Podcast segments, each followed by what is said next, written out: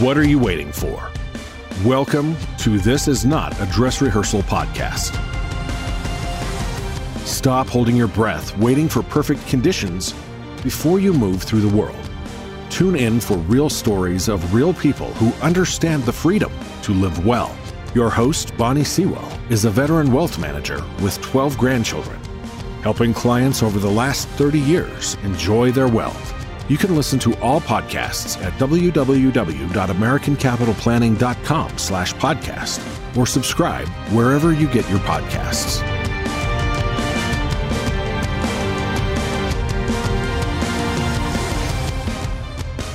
Cindy Bettino is a life coach, energy worker, speaker, author, and happiness expert. These are just a few words to describe her.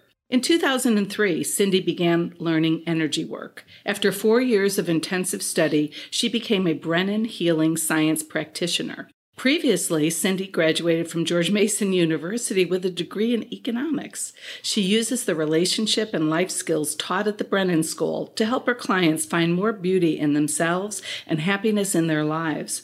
In 2011, she founded Transformational Healing in Middleburg, Virginia.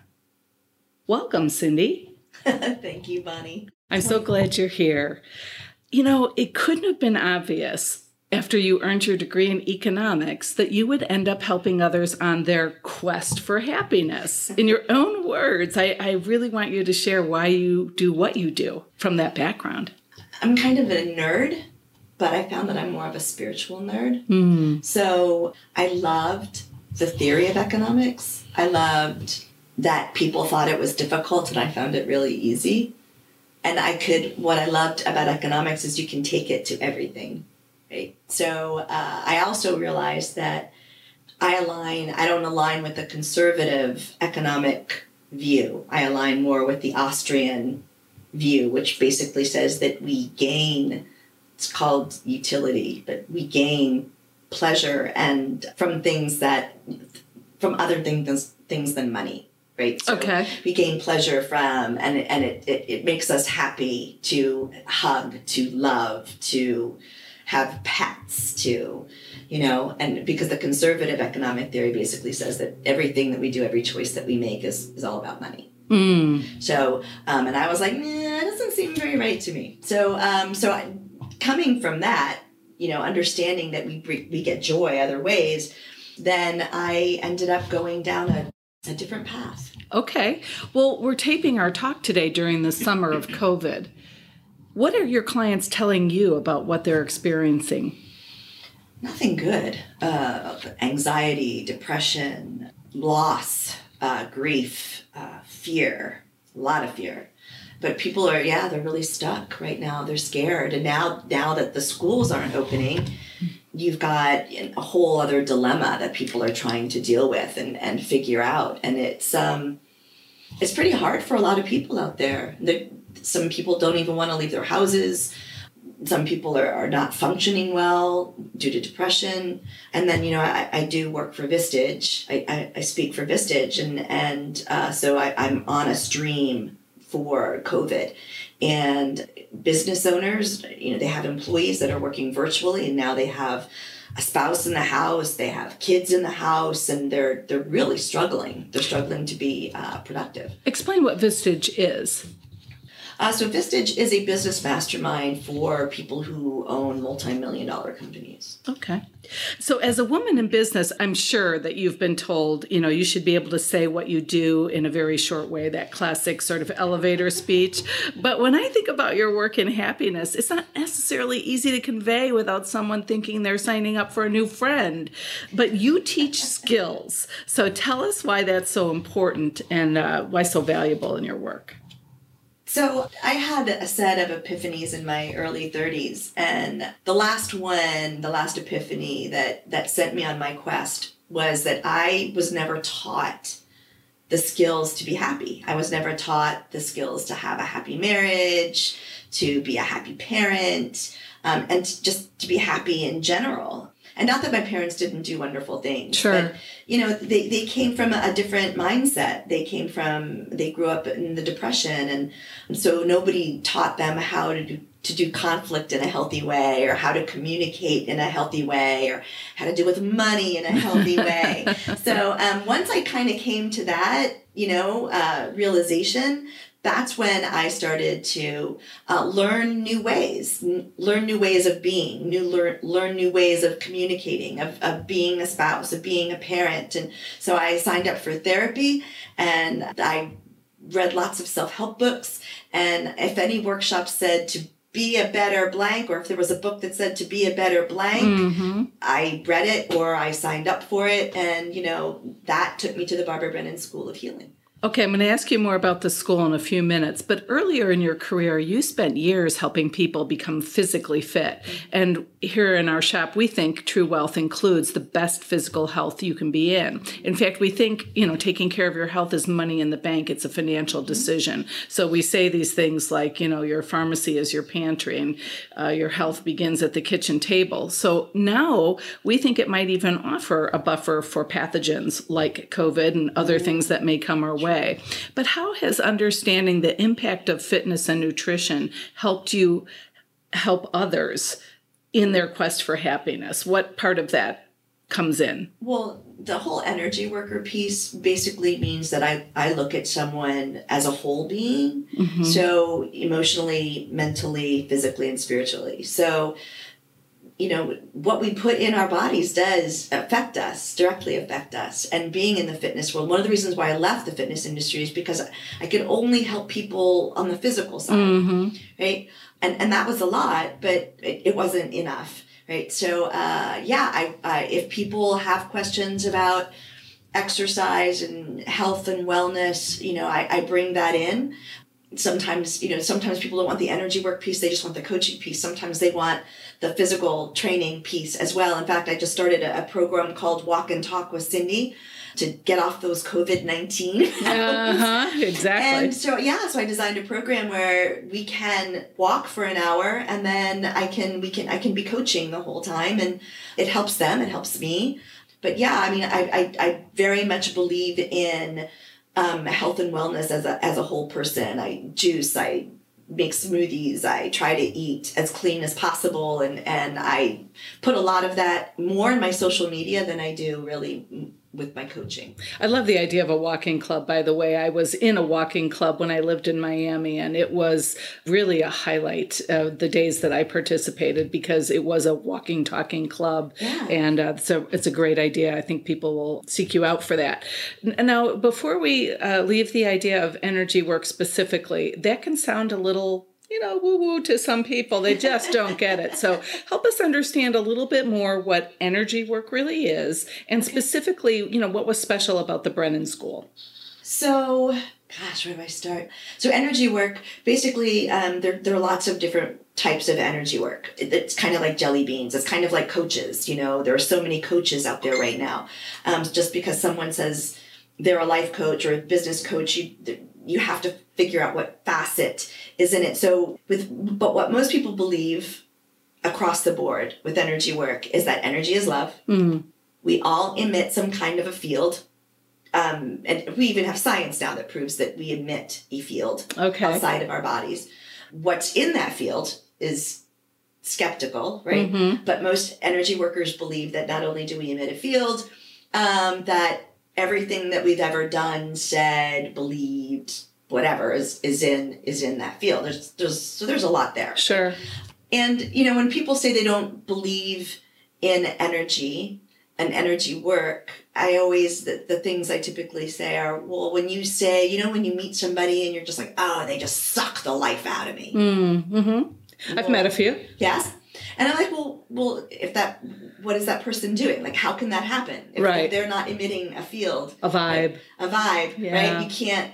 The other thing that I say is, well, if a building is just a building, if, people don't emit a field, right, and there's no such thing as energy work, then a building is just a building.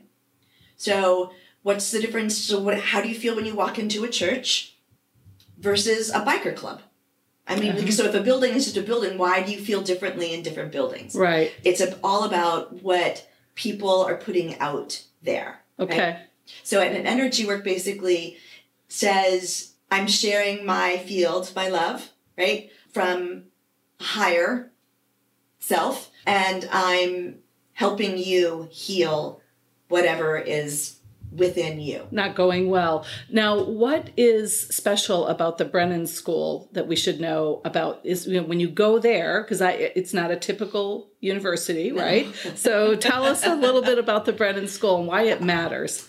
So I learned kinesthetically. Mm-hmm. So like so when uh, people learn Reiki, like you go for a weekend and then and all of a sudden now you're Reiki one. What's Reiki? So Reiki is a, another type of energy work. Okay. It's hands-on energy work. Okay. So but and then like a month later you can go and take a class you're Reiki two. Okay. And then take another class a few months later you're Reiki three. Got it. So the Brennan School is a four-year school and it's the only licensed baccalaureate program for energy science in the world. Okay.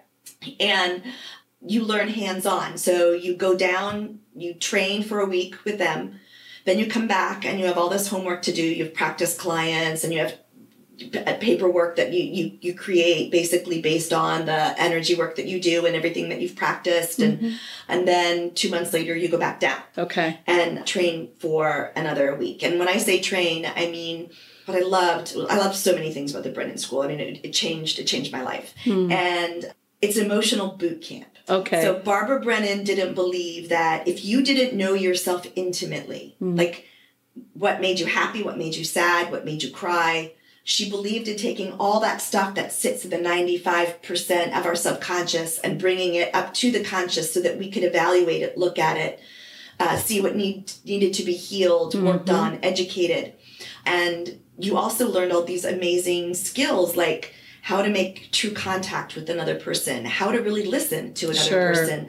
But you also you went through this process of self-discovery in a very beautiful, kind, loving way. But it was a emotional boot camp. You know, you'd come back, you were completely triggered. You had to be in some form of therapy so that you could kind of process through all of the stuff that happened when you were down at the school and all the experiences, all the aha moments, all the pain, all the, sure, all the yeah. stuff. Okay. Right? So yeah, she believed that if you didn't know where you ended and and the person that you were with began, then your stuff gets mixed up with their stuff, and then how can you really help someone?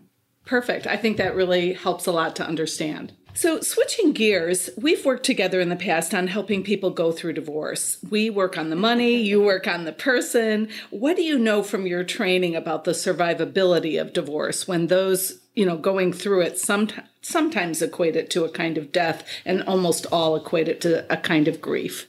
Well, it, it is a death and it is a grief. And I mean, you're not just losing the person, right? You're losing traditions, you're losing, uh, maybe losing seeing your children full time. You're losing the dreams that you had when you got married, mm. and you know what you thought life would be. You're losing what was, and it's something that you know. It, you might not like it, but at least you're in the known. So I was, I, I lost my truck, you know, and I, I was sad about losing my truck, and people were like, "Your truck, like, that's ridiculous," and it's not ridiculous. You you lose a lot of things emotionally, physically.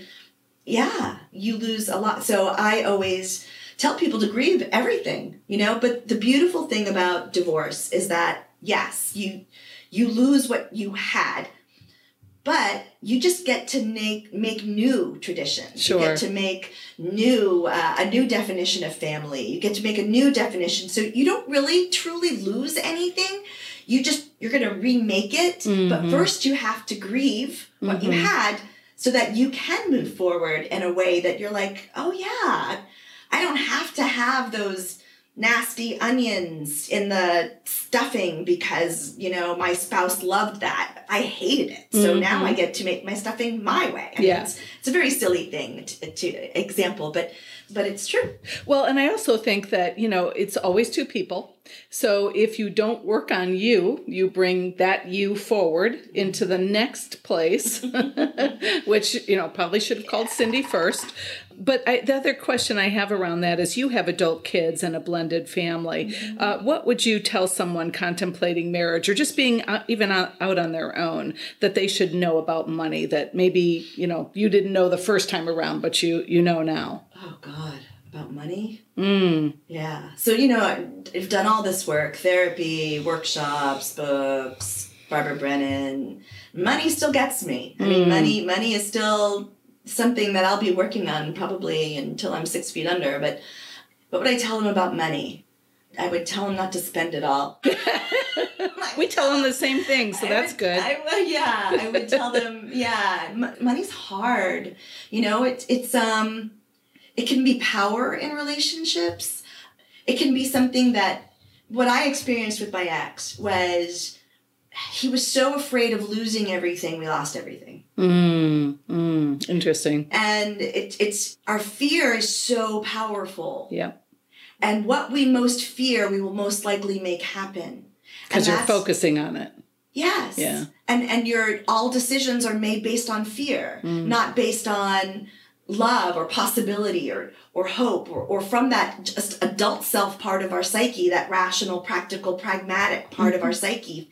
Fear is not in the adult, that adult part of our psyche. Fear lives in that five year old place. Mhm. Right. And, and a lot of fear. And and um, yeah, I think people learn a lot from divorce and i think they learn most in in relationship i mean intimate relationship is where we bring out our best and bring out our worst Well, and of course, by the time we're getting married or pairing up, or even by the time we're enjoying our first job, we are bringing with our money history from our family. yes. Was that problematic for you? Was money talked about in your family? Do, do you remember the first time money sort of showed up in your life? oh money was everywhere in my family because so my mother my mother grew up in a middle upper class Mhm. family and my father grew up poorer than poor Mhm. I mean, he didn't have, sh- he got one pair of shoes all year, right before school.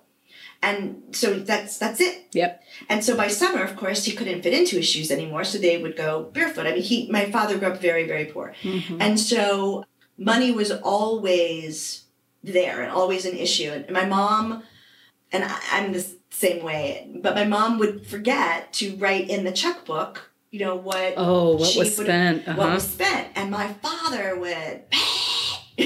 Wow. What's the check number? Why can't you do? So money was always there. Can you do this? Can you get this? Well, it, you know, it, you had to prove that it was for my mom. You had to prove it was a need. Mm-hmm. If you could prove it was a need, you could get it. Mm-hmm. But if it was just a want, yeah, probably probably not. And my mom made every penny count, and we never there was no waste. You, there was never any waste, except. So mom, growing up in this, you know, upper middle class family, she she had some nice things and she knew what nice things were. Mm. So a blue box would come in the mail. Oh, I think I know who makes a blue box. And my mom would take me by the hand and she would we would go into her room and close the door and we would open up this box from Tiffany's oh wow. because she would save Yeah. to just get these little gold ball Oh, earrings uh-huh. right and she would tell me what Tiffany's was and, and the beauty and why you buy nice things like why why nice things can be important she took me to Bergdorf Goodman's Oh wow. I mean, she just, I mean, and and she would hide money away from my father, which she did until like, I mean, my father's in his 90s, my mother is 80 something, 88 years old. And until recently, she was hiding money from my father. But And but she she's given it up. That's Yeah, I mean, it was hilarious, but she would, she would invest and she would, and save and save, and then we would go to Hawaii. Mm. You know, she would give us vacations that we could never have otherwise. It was just, yeah, it was. So money was was a really awkward thing. We we were never, we didn't have chores. We were never, we had to ask for money. hmm And again, if it was a need, Versus being given it. Right, or being, but I mean, I grew up with a really strong work ethic. I mean, I started working when I was 16, you know, 15, 16 years old. So it wasn't that, and, and this belief that my parents had that if you want money, then you just have to work hard, Okay. which we know isn't necessarily true. True. A lot of hardworking people still have no money. Right. Yes. So money was complicated. It was it caused anger, but it also brought joy, Mm-hmm. right? And you could hide it, Yeah. right? And you hid it from people so that you could have these things that people people told you that you could never spend the money on, you know. Right. So that's so interesting. Now, I'm curious too, because you have, uh, like many of us, lived in many different circumstances. and today you have chosen a beautiful home in the mountains. And uh, you have one certain, I'm going to call it an accessory. I know you wouldn't call that. We'll get to the horse in a minute. But let's stick with the mountain home for a minute. Why is where you place yourself, the space you are in, why is that so important? well, I'm a happiness expert, right? Mm-hmm. So your home has to make you happy. I lived in a grand home in Fairfax. I, I think we would call it a McMansion, or some people might have called it a mansion, on five acres. I had the large walk in closet filled with designer clothes. Um, I lived a very, I lived a good life. Mm. But I can tell you the month after we moved into that home, I never felt safe hmm. in that home because at any moment it could have been taken away because okay. it was so expensive and sure. something was always breaking and something needed to be remodeled and something needed to be and by the time I left that house 10 years later I was never I've never been so happy to leave a house ever.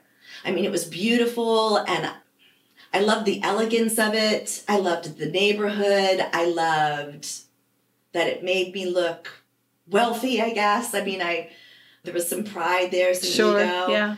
But I made myself a promise um, when I left that house, which means when I left my marriage, that I would only have one time in Money Pit again in my life. Mm-hmm. And my home had to be someplace that I knew I could afford mm-hmm. no matter what. Right. The car that I drove, couldn't be like I, I drove Audis and Volvos, and every time you brought them in to be serviced, five hundred dollars, a thousand dollars. I'm like, it's money that to me is just going down the toilet. Sure. I decided I, I, promised myself I would have one time in Money Pit, and that would be my horse. So talk about the horse. What because you know we live in horsey wine country here in um, the Middleburg, Leesburg, Loudoun County area of Virginia. For people not familiar with it, I call it France and Italy of America. I mean, it's a, just a True. beautiful place yes. to live, yeah.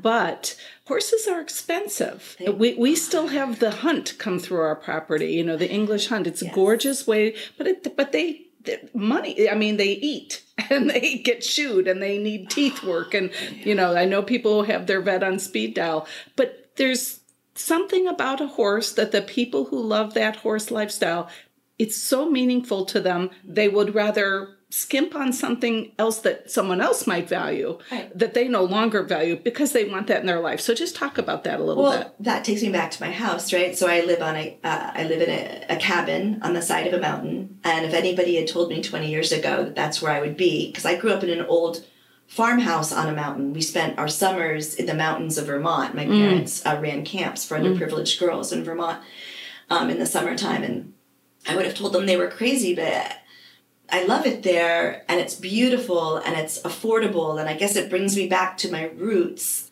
Yeah, I mean we split wood, we things that I never would have done in that. You have a lot of wildlife and beautiful fauna. I mean, yes. it's just gorgeous. I see your pictures. Yes, it's it's it's gorgeous. But it allows it also allows me to have this thing called a horse. Yeah. So yes, horses are expensive. Someone asked me what's it like to own a horse. I said, well, it's it's like owning an old house. Ah it's expensive. Yes. And some it always needs work. Mm. And it's a money pit. Mm-hmm. I mean, my I'm going riding today. He he is Fine Diamond is my horse that I have now. He he was a a rescue off the track. And he was probably half his normal weight when I got him. I, re- I saw the pictures. It's horrible. Yeah. Um, we've put probably 400 pounds on him. And wow. if anyone knows anything about horses and thoroughbreds, they only weigh about a thousand pounds. Okay. So he could, yeah, you could see his ribs, his pelvic bones stuck out. He was in horrible shape, but he had beauty. You could tell he had great bones, as sure. we say, like a, with the house. house yeah. Right? He uh, had beautiful movement. He just his being was so. Uh, so the way I, I, we found him was we were sitting down and, at this farm and at this ring, and I look up and I swear to God, the clouds parted. I swear to God. I'm picturing a horse with wings at this point. Yeah. And, and he was the the current owner, right? owner. Um, she had found him from the track. She was on his back and, and they were walking down this hill. The sun hit his coat and it just You heard music. oh my god and he was just this she just kind of walked down like this glorious being and i'm like okay he's mine Yeah. you know it was But you um, were you looking? I, I was Okay. my last horse died i had to put him down in 2012 Mm. and i wrote a book about him because he came from an abusive owner Mm. and um, had to basically kind of be retrained hmm and we found trust and love together. His name was Galileo, and, and he was such a precious being. He was a prince. Truly, he was, excuse my language, he was a prick. Um, he only let me and my trainer on his back. Nobody else could Okay, get on okay. him because would he would just toss them off. Sure. He was very he was very particular. But so after about five years of not having a horse, after I um, had to put him down because he had cancer, I, I decided I would start looking. But I have a very different pocketbook now, Sure. Yeah. right? Yeah. I could afford twenty. You're making different choices. Yes. before to to buy a horse. Um, I didn't have that, Yeah. so I had to go bargain basement, Yep. and that was a thoroughbred off the track. which is which is interesting because I I'm I you know I bet a lot of people don't think about I don't have to spend a fortune to get the horse. You might spend a fortune on the horse, but you don't have to get spend a fortune the to thing get that the you horse. have to know about a horse is that you never buy a horse that you aren't absolutely sure that and to the best of your ability you know that it's going to be a sound horse uh-huh, so you never buy a horse with an issue okay like a, a known issue, right? right because there are so many horses out there it's easy to buy a horse it's very difficult to sell a horse True. Yeah. so, so people don't know that. Also, people think, wow, you're going to spend how much money to buy the horse. That's not the true cost of the horse. The true cost of the horse is its monthly yeah. issue. Just like the home. yeah, just like the house. It's the yeah. It's Yeah. it. So I really I didn't pay much for him because they really couldn't afford to take. He was so undernourished. You were helping them by giving.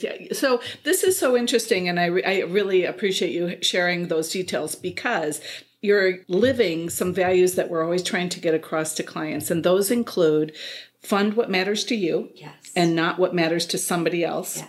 And then also, there's almost always a way to do what you want to do. It might not be, Yes. it might be different from how you initially imagined it because you had owned differently before and you just took the time and energy to understand what it would take to own this time. yeah. And, you know, true wealth is surrounding yourself with the space and things that matter to you. And that's just something that a lot of us spend a lot of time and way too much money going down paths that aren't our own. So yeah, so so to that I would say I spent most of my adult life learning what is enough. Mm-hmm. So you know that house and that big walk-in closet. I have an L-shaped wardrobe Mm. from IKEA Mm. that I fit all my clothes in now. Mhm.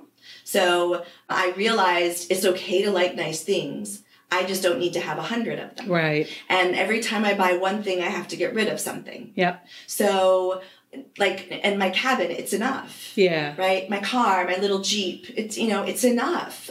And my horse, and when I was in the fitness industry for so long, you know, I would tell people, you don't, don't become a gym rat unless you really love the gym. And, and if you don't want to be a gym rat, you don't have to be a gym rat. Come in, get your workout, and leave. Right. Right?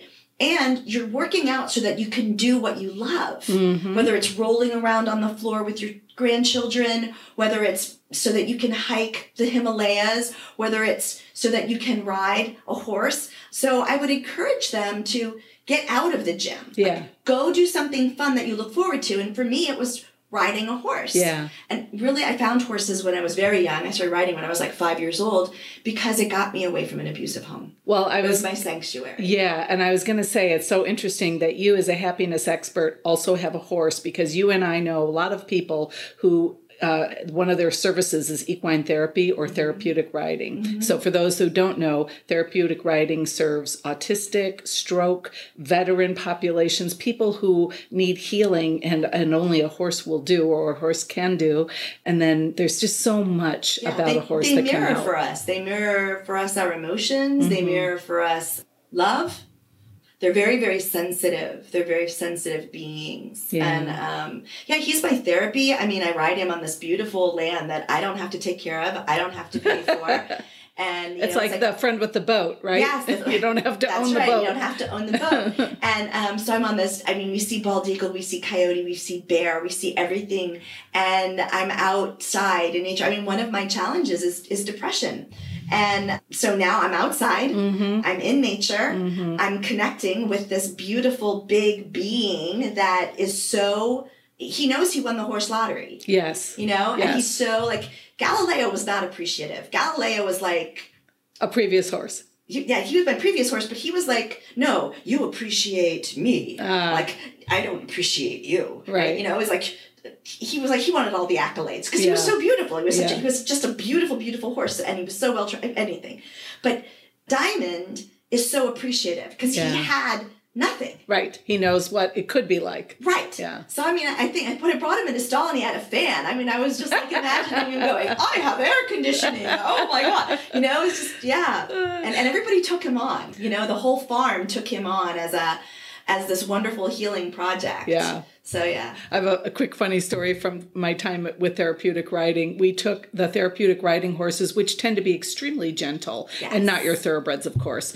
And we took them to a local farm that was, you know, one of our top tier farms. And we did that to show therapeutic riding to a larger group. But it was the Hilton of horse stuff because they had a bidet for the horses, and, and one of them needed it before we did our therapeutic riding demo. And I remember saying, never they will such a thing." never go back to the barn. I've never heard of such a thing. Well, for Sterling Women, we, we choose a, um, a nonprofit to focus on every Yeah. quarter, and Wheatland Farms. Oh, is, perfect. Is the um, nonprofit that we're focusing on, and they have a, a marvelous Gorgeous. therapeutic Yeah. Riding people. Mm-hmm. and they also have um, a swimming, a, ther- a therapeutic uh, swimming program for Mm-hmm. dis- disabled um, people. I mean, it's just yeah. I mean, they're they're amazing. Yeah. So let's uh, change gears again. I really want to understand um, did you expect to become a business owner multiple times in your life? And what do you love about it? And what do you find challenging? Because everybody isn't built for that, but you seem to be successful serially with it. I'm tenacious. I just don't give up. Good. Yeah, I mean, I think that you have to be to be a business owner. Um, my ex is a serial entrepreneur, so I did work. I mean, I, I've worked in many businesses, and but now, and I don't know. I don't know if I thought I would or not. I just I knew what I had to do after I graduated from the Brennan School. I needed. I really wanted to coach people, help people, because I, I I didn't become a therapist on purpose because I'm a nudge and you can't nudge as a therapist, right? So I, I teach people skills and I give them options that they didn't think of, that they can't think of their, their, their selves because it's not in their bubble. Mm-hmm.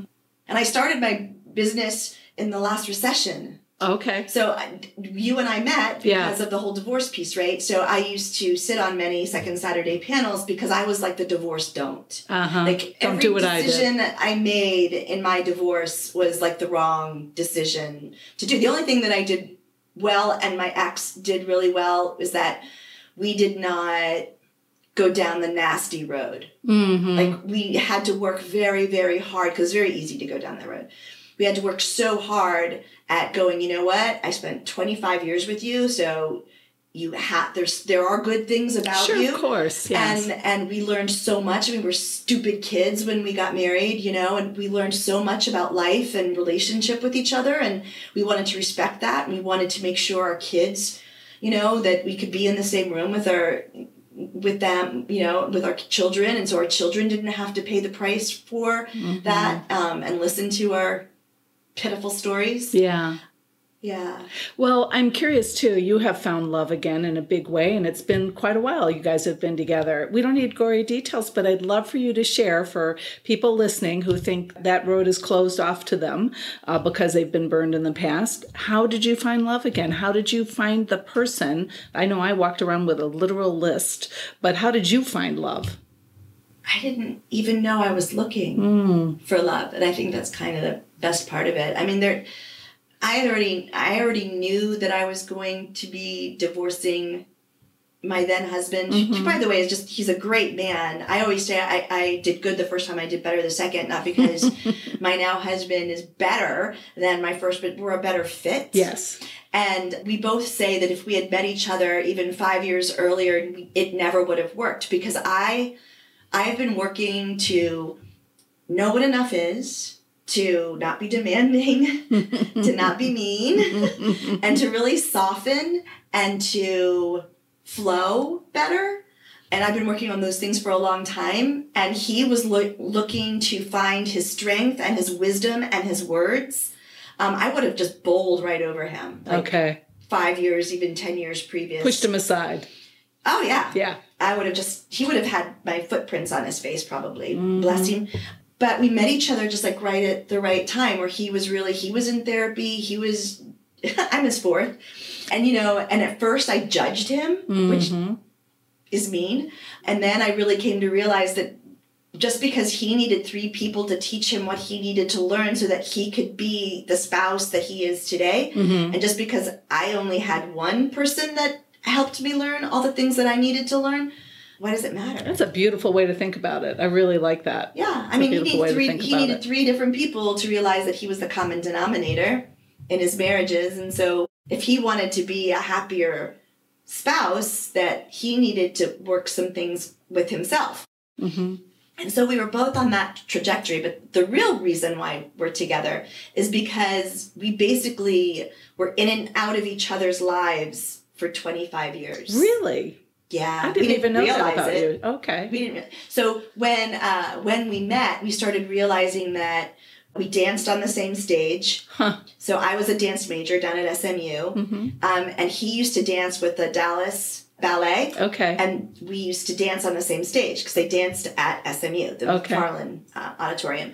Uh, we realized that we worked at the same restaurant, but at just different locations Huh. at the same time. We went to the same bars. I went, I moved, got married and moved up to Virginia. He got married and moved up to Virginia. One year later, we were five miles apart. Huh. I mean, I can tell. Circling. Yeah. Yeah, so it was like 10 handfuls of, of, of things that were just like, you did what? Yeah. You were where? Yeah. I did that. Yeah. You had your baby where? When? I did that. And it was just, yeah, I mean, because I, fun. I needed, I needed that. Otherwise, because I didn't want to meet someone. I, I, I know this, right? I know Right. that when we when we go through divorce, we need to focus on ourselves you know, for at least a year. And I mean, I, I was just like, okay, I'm gonna, I'm gonna get divorced. We're gonna do it well. I'm not gonna date. I'm not gonna. And then this man like arrives Showed up. literally on a plane. Yeah, I met him on a plane. Yeah, I needed all those coincidences. And Mm-hmm. in energy work, we don't believe in coincidences. We believe that everything does happen for a reason, and there are signs, and there are. And the signs had to be really big. Yeah. Otherwise, I would have just been no. I think I've missed a lot of signs along the way too, unfortunately. okay. Well, wrapping up, a fundamental belief that we hold and one of our whys for doing this podcast is that sharing our real stories, you know, we learn from each other, we get to know each other, and we bridge that distance between each other. What story can you share with the people listening about how you, Cindy, know that this is not a dress rehearsal, this life, this day? We don't have enough time in this podcast. we'll wait. So my family, I talk about my family, and they are the poem of the girl with the curl in the middle of her forehead. When they were good, they were very, very good. When they were bad, they were horrid. Mm. So my parents were heroes in these the small towns in Connecticut. I mean, everyone knew my parents. Mm-hmm. They were at the top of their professions. Mm. They were cons- they were mentors. They were teachers. They were people saw them on this like pedestal because they did really they did really great things for people. They dedicated their lives to helping children. They people would come to me all the time and say you are so lucky you know to have the parents you have. But when they would come home at night close the doors close the shutters they were tired. They were angry. They were frustrated that their children didn't see them as these heroes hmm. right? We said no no one said no to my parents hmm. you know because they they thought so much of my parents that if my parents said hey this is a piece of advice for you or you should do this they were like oh yes thank you yes thank you and then they would come home to these ungrateful children right who would hmm. look at them and say no i'm not listening to you mm-hmm. right So, so physical abuse, rage, I would hide in my closet a lot. Mm. And I knew very early on that there was a lot of generational dysfunction in my family. And you just couldn't get around it. And at some point, I made a promise to myself. Maybe it was one of those times that I was hiding in my closet that this isn't a dress rehearsal. And I'm not going to do this to my family. Mm. Like the buck stops here. I didn't know what that meant yet, but I knew. I knew it was going to be my job to change a lot of the generational dysfunction that I grew up with. Yeah. And that was my motivation. Like one of the things that my clients can struggle with is the motivation to make change in their life. I think a lot of us struggle with change, right? But I knew change was essential. Otherwise, I wasn't going to have the life that I wanted to have. I didn't want the rage, the anger. I mean, whew, I've worked so hard to work through so much of that. And I didn't, I didn't, I, I had nannies, Uh huh. not because we could really afford them. I would work part time so that I could afford the nanny because I didn't want to beat my children.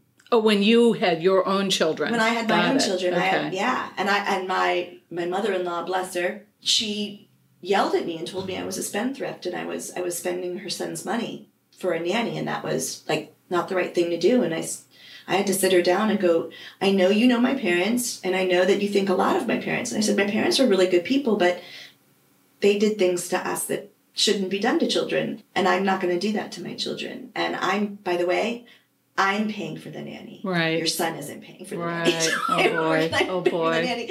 So, so I, I knew, and and my motivation is happiness. And um, I remember the one of the first lectures Barbara Brennan gave, and I'm, I'm sitting in a room of like 700 people. We would literally take over a convention center, and um, she's standing up there and she's telling us that we can have it all. Okay. You can have it all, Cindy. You can have, and I like started looking around. I was economics major, right? I not only economics major, I was honors, and I I won awards from from George Mason. I'm like doing the math. yeah. Sitting there going, oh, this lady's scamming us. This is a con job. And but it, but it, it took me a while to understand what she was saying. And what she was saying is that you can have the life that you deserve. It's just not going to be perfect. Right. But if you have a life that has holes in it, right? So whether it's you always argue about money or your boundaries are so different around sex or you always disagree on parenting because one is more militaristic and the other one is like, well, they can do anything. You don't have it all, Mm-hmm. right? And you're missing a big chunk of, of who you are and how you're showing up. And that's what she meant by it that you can have it all. So you can be happy. You don't have to be complacent. You don't have to have areas in your marriage or your life that just don't work for you. You don't have to. But nothing in your life is going to be perfect. I couldn't agree more. And I also feel like what you said about change, you know, change is the default. Change happens whether you guide it or not. Oh, COVID. Right, right. So We're in it. so dealing with change is is you know fundamental as breathing. It's just whether you're going to deal with it or guide it or have it happen to you. Yeah, and you talked about being a business person, and you can't be a business person if you're not willing to change. I think that's probably one of. In fact, somebody told me the other day. She goes, "Cindy, you are the you are the the the queen of reinvention," and I'm like, "Well." Yeah, I mean, when stuff happens, you know, people hate the word pivot right now. Yeah. Yeah, like it's Overused. Overused. I've used it. Yes, I have too. And I'm like, well, it's flow, but it's also so I say bob and weave like Muhammad Ali. Now, Yeah. Some people might. Can you believe some people won't know who Muhammad Ali is? Well, they should go to his museum in Kentucky because it's amazing. Oh, I'm, I'm sure it is, but yeah, I mean, if you can't bob and weave like Muhammad Ali, then you're not gonna have. You can't have a business. Right. Yeah. Right. Yeah. I can't. I, I think that so much of what you've shared is helpful because you've lived it and you help other people get through it. So I think that your work is really important. Thank you. Yeah, I think you know I'm, I I realized at some point that I wasn't the only one that didn't have the mentors and teachers to learn what we needed to learn. I mean, I'm not the only one out there that was physically abused. I'm not the only one out there that had rage and dysfunction in their family, suicide, addiction. I mean, you, name it. That's the point of sharing the stories. Thank you, Cindy, for your time and your insights and your wisdom. Thank you. We wish you continued happiness and success and great health. If you'd like to learn more about Cindy and her company, Transformational Healing, go to transform heal.com. Thanks again, Cindy. Thank you, Bonnie. This podcast and any related material is provided for general information and entertainment purposes only and do not constitute accounting, legal, tax, investment, or other professional advice. For professional advice in any realm, contact the appropriate professional. We assume no representation or warranty, express or implied, for accuracy or completeness of content. We assume no responsibility for information contained in the podcast and disclaim all liability in respect of such information, but not limited to any liability for errors, inaccuracies, omissions, or misleading or defamatory statements. Links to external websites are provided solely for your convenience. We accept no responsibility for any linked sites or their contents. Use of this podcast and its content constitutes an explicit understanding and acceptance of the terms of this disclaimer.